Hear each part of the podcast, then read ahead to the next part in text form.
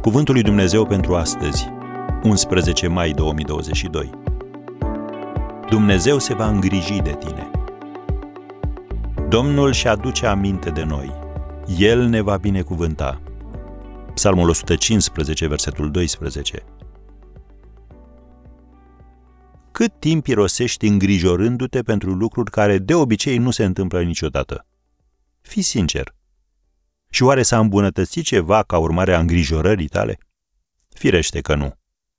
Apostolul Pavel scrie Filipenilor, capitolul 4, de la versetul 5, Domnul este aproape, nu vă îngrijorați de nimic, ci în orice lucru aduceți cererile voastre la cunoștința lui Dumnezeu prin rugăciuni și cereri, cu mulțumiri.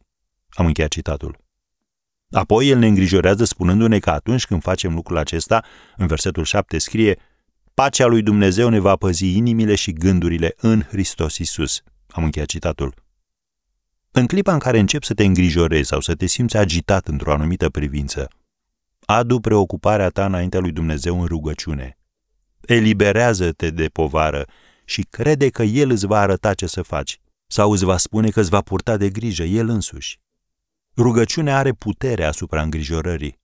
Când simți presiune, întotdeauna cel mai bun lucru este să te rogi, în loc să te umpli de teamă și să discuți despre asta. E ușor să te rogi?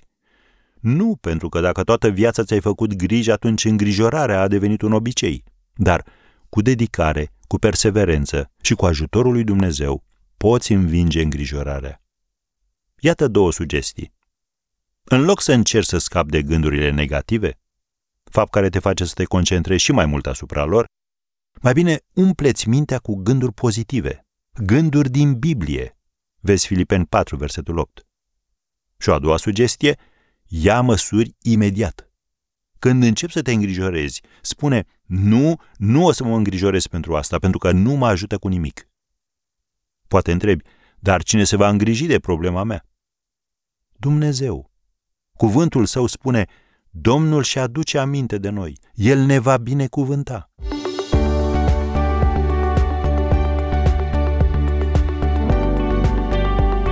Ați ascultat Cuvântul lui Dumnezeu pentru astăzi, rubrica realizată în colaborare cu Fundația SER România.